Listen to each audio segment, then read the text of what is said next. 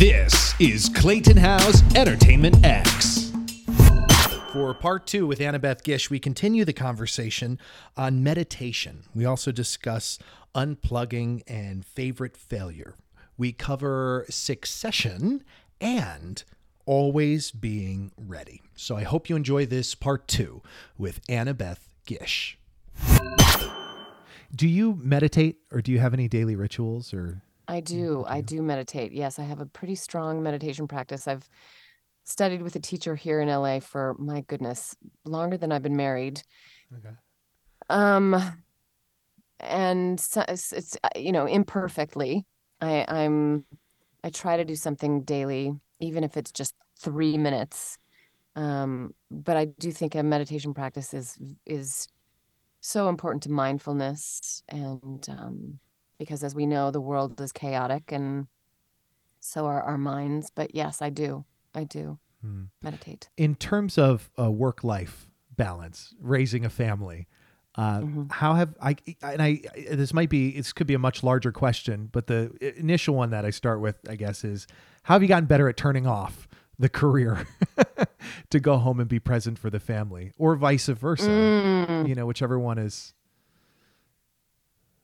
Yeah well we talk about this a lot with my husband too because he he's also in the industry and and you know with our phones and everything nowadays you have to almost always be available to whatever is happening which is you know definitely is destructive to the power of just being present Yeah. but we really do make a marked uh, point of you know we, all all of us family you know we put our cell phones in the other room we watch a show we eat our meals we we try to really cultivate time away from devices which seems like work Yeah. you know Yeah. the luxury again of my work is that if i'm on a set you know that's just transportative anyway so mm-hmm. i- it's very easy to to turn that on and then go back home when you have piles of laundry and dishes to do and then it's very easy to just remember who you are Right, right, right. In um in the professional relationships of the industry, I'm curious what your views are on professional relationships. And the one that stands out is the collaboration with Mike Flanagan on Midnight Mass. Um, if you're willing to talk about how you view that and how that came to be. Mm, yes, I mean, the collaboration with Mike has been, he's asked me to be a part of his movie, and I've said yes. And joyfully, because I, I, there is really something, I think I've done five projects with him now, as Yeah. have many of his actors. He really does abide by a, a collective.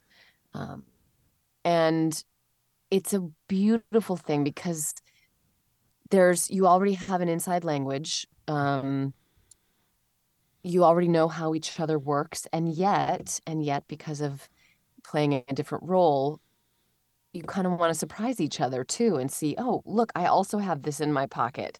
Can we Mhm. try this? Can we try that? There's a shorthand that that develops over time with people that you work with repeatedly and i say this in the same way that doing being a series uh, like X Files was, or Brotherhood for me. You you just get into rhythms with people and a safety sense of Mm. security. But it's been so wonderful to watch Mike. I want to say bloom, but that doesn't seem like a perfect metaphor for um, horror films.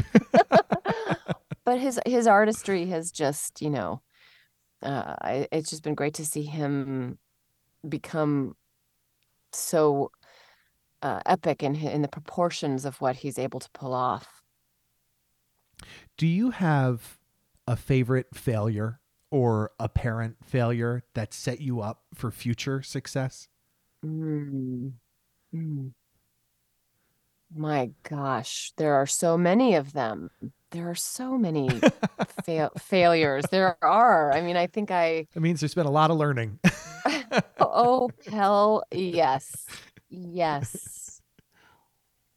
A favorite one. I mean, I I I know that there are acute. Uh, I I I I will know. I will say this. I once uh was I was cast in a, a theater production here in LA, uh, and we cast. I, I said yes to the play before having met anyone. I didn't audition for it, and I just said yes to the opportunity.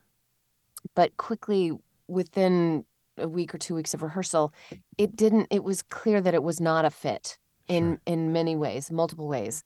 Uh, m- me for them, I for also. Like it was just, uh, and and so we, I, I mean, I guess I was let go. I was fired, whatever you want to call it. Um, we, we, we it was it was a hard loss, a hard failure because it felt like I'd failed. But I learned a lot. I learned about um, I always like to meet people before I work with them. Hmm. I also don't mind auditioning for something that is, especially if it's something out of my reach, not typical. Hmm. I think it's impo- it's important that people know what you're getting. You Mhm. know, technically. Um, so I learned that. I learned that I always like to meet people before I say yes, and vice versa. They should too. Sure, sure. And then I learned that it happens, you know? I mean, th- things don't always go your way and there are hardships and then you you but you can't let these failures demolish your sense of self. You can grieve and cry and whatever, but then you I hate the saying, but you pull yourself up by your bootstraps and and you know, get on with it and and then either put that pain into never letting it happen again uh or or just a chip in your armor you know Yeah. like we all have That it's so important. You're absolutely right. It has to be a, a fit, a real fit, not just a, oh, it's a great gig. Let's just be a part of it because it's something that's exciting me. And I guess that can also come with getting better at saying no to things, you know? Oh yes and i think that comes with age for sure you know and being a parent for me you know i've really uh come to find that i don't want to waste i have precious time with my children left they're teenagers not left but Mm. you know I, it really has to be worth my while to take my time um and i'm also because i've had such a long career now i'm really interested in doing things i haven't done before you know Like what? What are you getting Like- excited about? Yeah, I'm curious. Oh gosh. I mean, I, I, I, well, for instance, I would, I would uh, always have loved to, I'd love to do theater in New York, Yeah. not just in LA. Um, I'd love to do theater in New York. And, and, you know, one of the, you asked before, one of my favorite roles that I've worked on is a, uh, the role of Eileen Caffee in the show Brotherhood on short Showtime Yeah. because it was so flawed. She was such an imperfect woman, like we all are. And I really like the juice and the marrow of playing people who are that way because I think it really it can be healing when we see different aspects of ourselves Mm. not so pretty, you know? So, yeah, I'm I'm uh, I'm also doing some writing. Um and I'm contemplating I, I you know, I think I might have a director part inside of me that Okay. could just be age and me wanting to tell people what to do. My own impatience. yeah. Yep. Oh, I love that. I love that. Yeah, there's it's the I, I I really am curious if this is how conscientious this has been for you because you appear to be very true to who you are and to go through so much in a career where you're so on and so outward facing has how has that evolved for you in remaining true to yourself? Mm.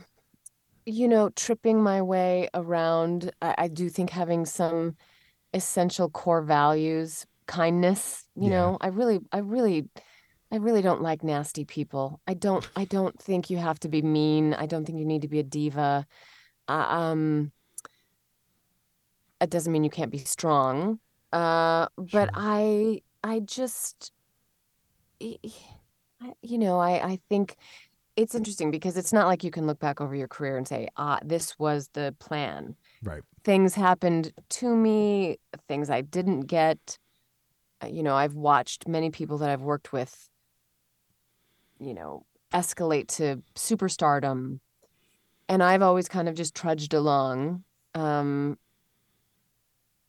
and I'm so grateful for that, you know, because I really do have a normal life. I think, you know, I think just like that that play experience, you know, I don't think stardom fits well with my personality innately, like mega stardom. Sure. You sure. know, I'm I'm quite shy and dorky and um I'm I really like being home with my family.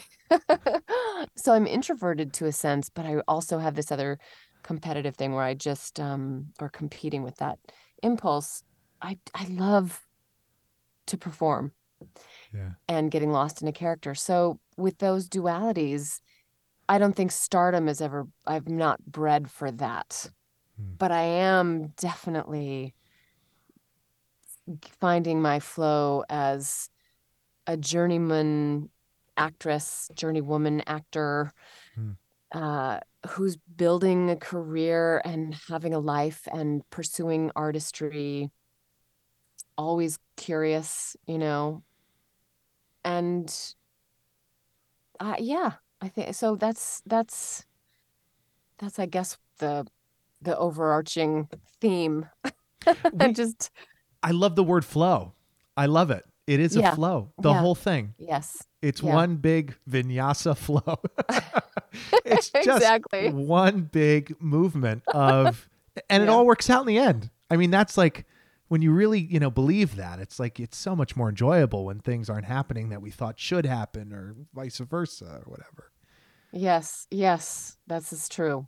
Do you do you have any favorite books or most gifted books? Mm.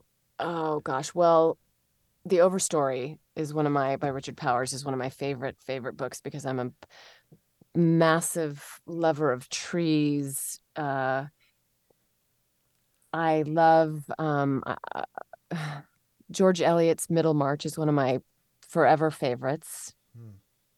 Hmm. I just finished a book that I found just exquisite uh, called Trust by Hernan Diaz, which has lived with me. I love it when I read a book and it still resonates, you know, months after I've read it. Um, and uh, and that one re- most recently was phenomenal for me. Metaphorically speaking, if you could put a word or a phrase on a billboard for millions of people to see, does anything come to mind? Mm.